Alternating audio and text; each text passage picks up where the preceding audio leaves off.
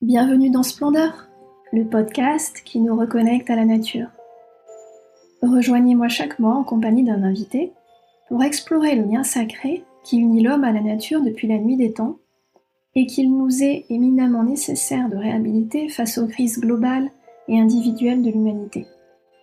Je suis Julie Bach et depuis plus de 20 ans je chemine entre les thèmes de l'écologie, la quête de sens, l'éducation, la santé et le bien-être. De ce parcours entre science et spiritualité a émergé splendeur, avec l'envie de réveiller chez vous votre vraie nature.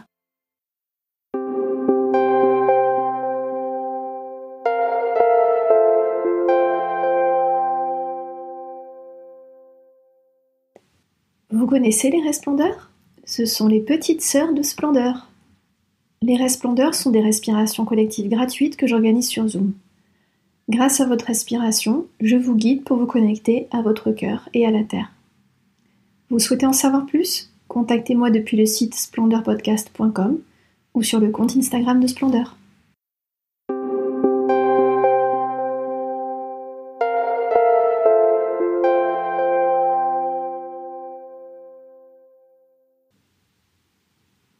Depuis le début de Splendeur, j'avais très envie d'interviewer un anthropologue qui aurait pu nous apporter son éclairage sur le caractère sacré du lien que l'humanité a entretenu avec la nature pendant la majeure partie de son existence.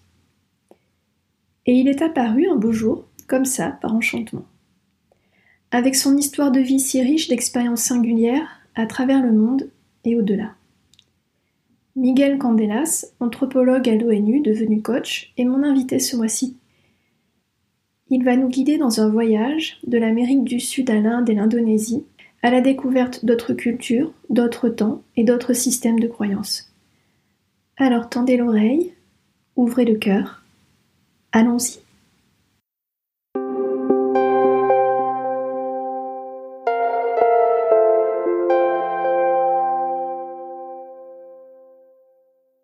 Miguel, j'aimerais avoir ton regard d'anthropologue sur le lien qui existe ou qui a existé à travers les temps et les cultures entre l'homme, la nature et la spiritualité. Et peut-être que dans cet exercice, il serait même judicieux qu'on commence par s'accorder sur la définition de la spiritualité. Alors, est-ce que tu pourrais partager ce que ça signifie pour toi, être spirituel ou la spiritualité? C'est quoi être spirituel? C'est une bonne question, je n'en ai pas la réponse pour moi, et ça n'engage que moi, la spiritualité, c'est se connecter à ce qui est plus grand que soi et à ce qu'on ne connaît pas. Accepter que ça existe, que c'est là. En fait, c'est la quête, hein. la recherche personnelle de sens. L'être humain a besoin de sens. Et ça, c'est le côté anthropologue qui te dit, une vie sans sens, ce n'est pas possible. Même l'athée, le plus athée du monde, il dit qu'il ne croit en rien, il aura toujours un système de croyance il y a toujours un besoin de sens. Sinon, sans le sens, il n'y a pas d'existence. Évidemment, il y a des successions d'événements dans une vie humaine qui amènent à, justement à trouver un sens parce qu'on se dit mais pourquoi ça? Pourquoi la maladie par exemple? Alors, je vais dire quelque chose de très fort, mais pour moi, personnellement, le plus beau cadeau de ma vie, ça a été la mort de mon père. Je sais que je ne serais, je ne, je ne serais pas qui je suis aujourd'hui si mon père ne m'avait pas fait ce cadeau de mourir jeune, en bonne santé, à 48 ans. Moi, j'en avais 23. Parce que il y a un Miguel avant et un Miguel après. Si je pouvais maintenant retourner dans le passé, je ne changerais rien. Absolument rien. La perte de l'être cher est très difficile. La perte est difficile, mais aussi elle est un moteur de transformation. Alors on peut la prendre soit comme une perte, soit comme une opportunité. Et c'est pas du jour au lendemain qu'on la prend comme une opportunité. Moi, il m'a fallu du temps. Il m'a fallu euh, recourir le monde. Il m'a fallu rencontrer un chaman pour rester avec le chaman pendant des, des jours, des semaines en fait, des mois, parce que je ne voulais pas partir tant que je voyais pas mon père. Et, euh, je l'ai vu mon père. Et ce qui est intéressant, c'est que je n'étais pas le seul à le voir. Alors euh, là, on rentre dans le domaine du mystique. Hein, mais peu importe ce qui est vraiment arrivé ou pas, moi, ça m'a guéri. C'est ça qui importe. C'est que j'ai pu tourner la page et surtout, j'ai pu écrire un nouveau chapitre en y mettant la mort de mon père dedans comme une force, non plus comme une béquille. ou comme un, boulet que je traînais, euh, une ombre. Ce que j'entends dans ce que tu dis, c'est que la spiritualité, elle se développe pour donner un sens à sa vie, et donc un sens à sa mort quelque part. Alors est-ce que c'est pour ça qu'elle est apparue chez les premiers hommes dans les sociétés primitives? Ben, On ne sait pas. Voilà, nous étions des chasseurs-cueilleurs, et ensuite, il y a un moment clé dans l'humanité, c'est quand on a commencé à enterrer nos morts. Et on sait qu'on a fait un rituel autour de ça. Et là, c'est intéressant, parce qu'on se dit, qu'est-ce qui a amené l'homme à, enterrer ses, siens, et qu'est-ce qui a amené l'homme à sacraliser ce moment? Alors, en anthropologie, on sait qu'il y a trois moments clés de la vie, dans la vie humaine, quelle que soit la société dans laquelle on vit. Ça, c'est lié à toute l'humanité. C'est la naissance, l'union, la mort. Alors pourquoi Tous ont un point commun, c'est la reconnaissance. La naissance, la reconnaissance de l'arrivée d'un nouvel individu. On reconnaît, donc on fait une fête. Il y a toujours un, rituel sacré autour d'une naissance, qu'on soit dans une société chamanique, la chrétienté, peu importe. On fête la naissance et on ritualise ce moment. Ensuite, il y a l'union. C'est quoi l'union? C'est quoi le mariage? C'est simplement se dire, je vais devenir témoin de la vie de quelqu'un d'autre. H24. Ça veut dire que la vie de l'autre ne passera plus inaperçue. Donc en fait, on ne part pas dans l'oubli de l'autre. Et puis la mort. La mort, c'est encore une fois, c'est témoigner, reconnaître la fin de vie d'un individu. Donc les trois sont liés par la reconnaissance. Ça, c'est intéressant parce qu'on a besoin de sens, de reconnaissance. En, anthropologie, on parle de ces trois moments clés. Mais moi, je reviens maintenant à la spiritualité. C'est en fait, c'est le besoin d'être reconnu, d'être vu, d'être euh, aimé aussi. Parce qu'en fait, on ne veut pas passer inaperçu. On ne veut pas que notre existence ne serve à rien. Je pense que tout être humain ici-bas a envie de se dire, voilà, j'ai au moins compté pour une personne. C'est très intéressant cet éclairage euh, anthropologique du couple notamment.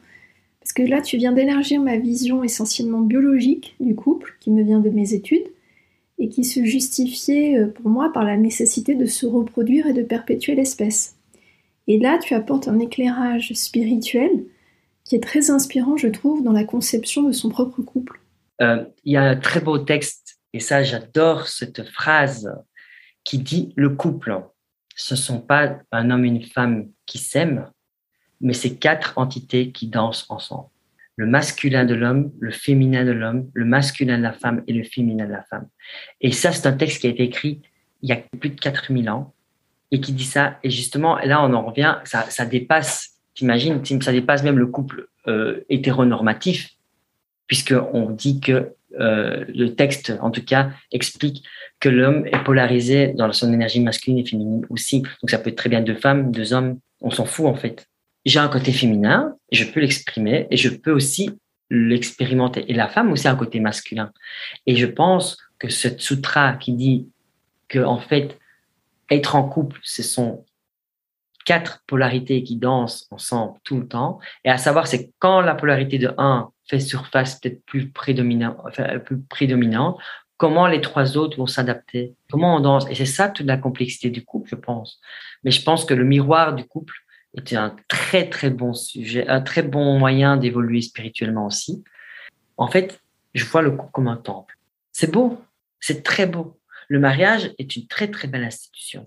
Quand on revient à la source de, de cette union, au-delà de l'amour et machin, c'est vraiment le sens. Et on revient au sens. Donc en fait, d'après ce que tu dis, on peut considérer que la spiritualité, c'est dans la nature de l'homme au final, et c'est pas forcément lié à la religion. Absolument.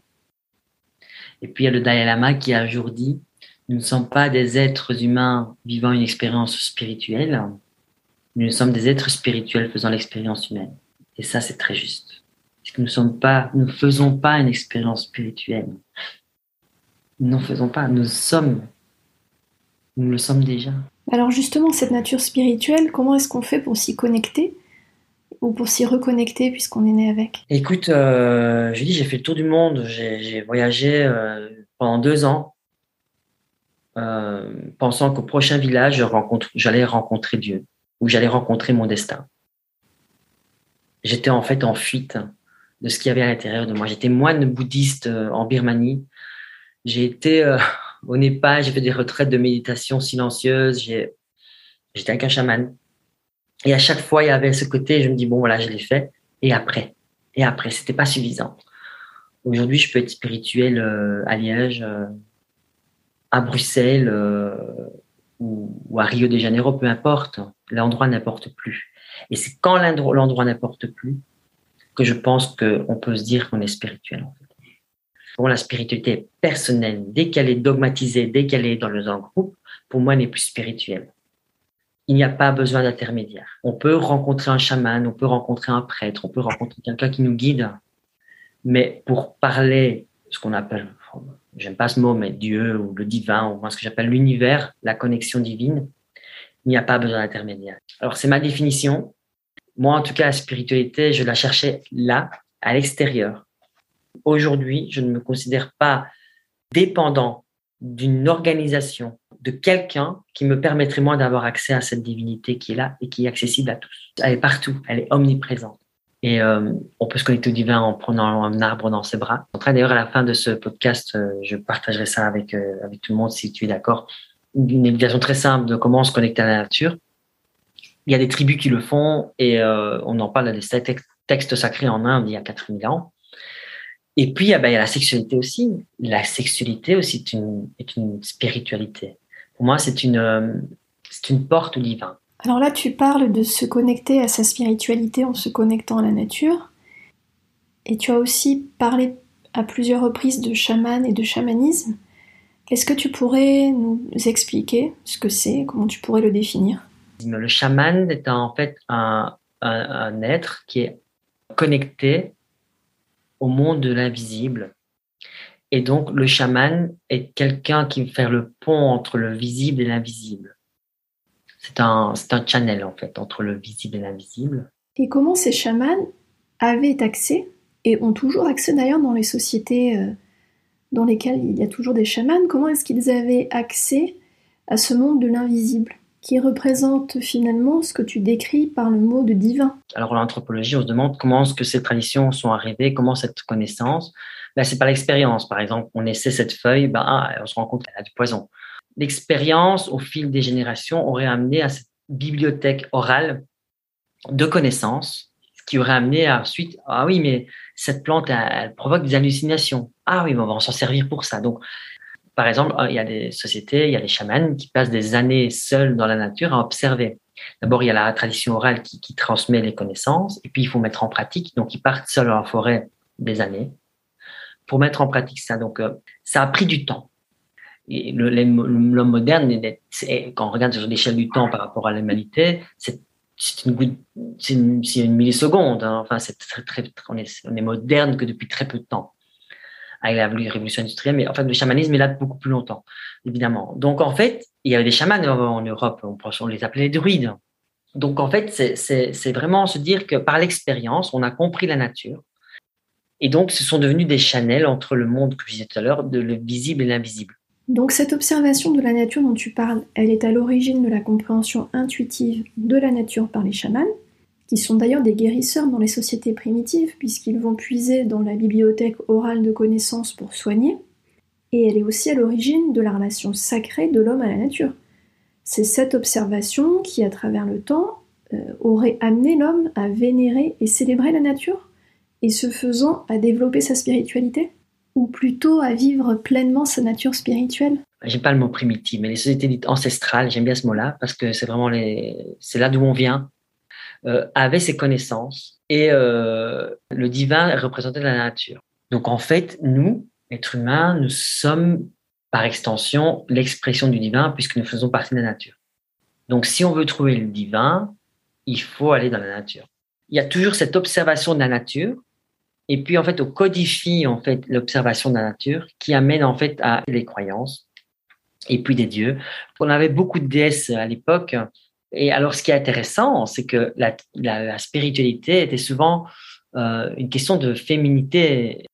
La femme avait accès à la, spiritualité et ça il y a eu un retournement de, polarité très fort où l'homme a pris sa place avec les religions monothéistes. Et aujourd'hui pourquoi est-ce que actuellement, c'est à la mode aussi? Et heureusement, les cultures dites euh, ancestrales et, chamaniques d'Amérique latine notamment, et comme les femmes chamanes en Mongolie, parce qu'en fait, il y a cette volonté de retourner à la divinité ben, par le, culte féminin, la, Pachamama, la mère terre, qui est une, par excellence la, matrice de l'humanité. Donc, euh, c'est notre maman à tous. Et dans les cultures ancestrales, comme je disais tout à l'heure, on, vénère beaucoup la femme enceinte parce que la Pachamama fait ça. Elle enfante ses enfants et elle s'oublie parce qu'elle se donne. Donc, c'est pour ça que dans les cultures amérindiennes, par exemple, on doit toujours, avant de, consommer de la viande, avant de manger, avant de boire, on doit toujours donner un petit peu à la Pachamama pour la remercier qu'on n'aurait pas euh, notre assiette plein de, légumes, de, de végétales, enfin de, céréales, de viande, etc.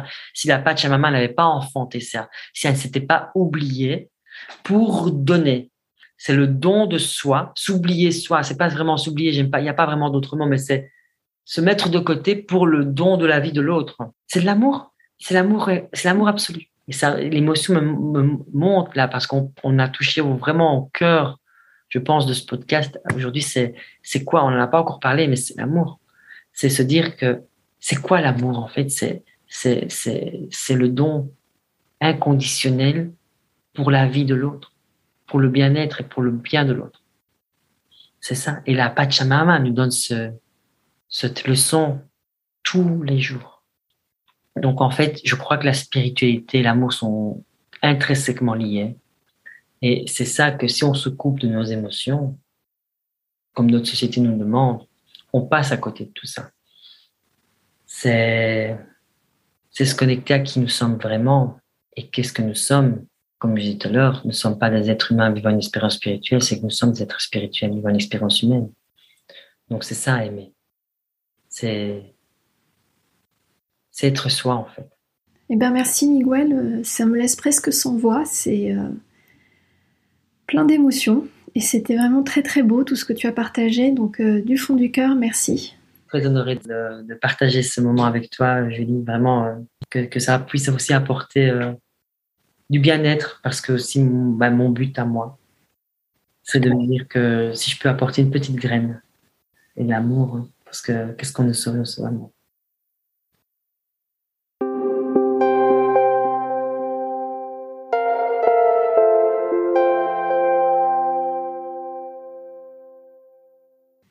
Pour prolonger la magie de cet épisode, rendez-vous sur le site de Splendeur où vous retrouverez la méditation proposée par Miguel au cours de notre conversation. Un grand merci pour votre écoute. En vous rendant sur le site splendeurpodcast.com, vous pourrez retrouver toute l'actualité de mon invité, la retranscription de cet épisode et vous pourrez aussi vous abonner à la newsletter de Splendeur pour rester informé de la sortie des prochains épisodes. Et si vous voulez contribuer à reconnecter l'homme à la nature, Partagez ce podcast autour de vous et soutenez sa diffusion en lui attribuant 5 étoiles ou en suivant le compte Instagram Splendeur Podcast. Merci et à bientôt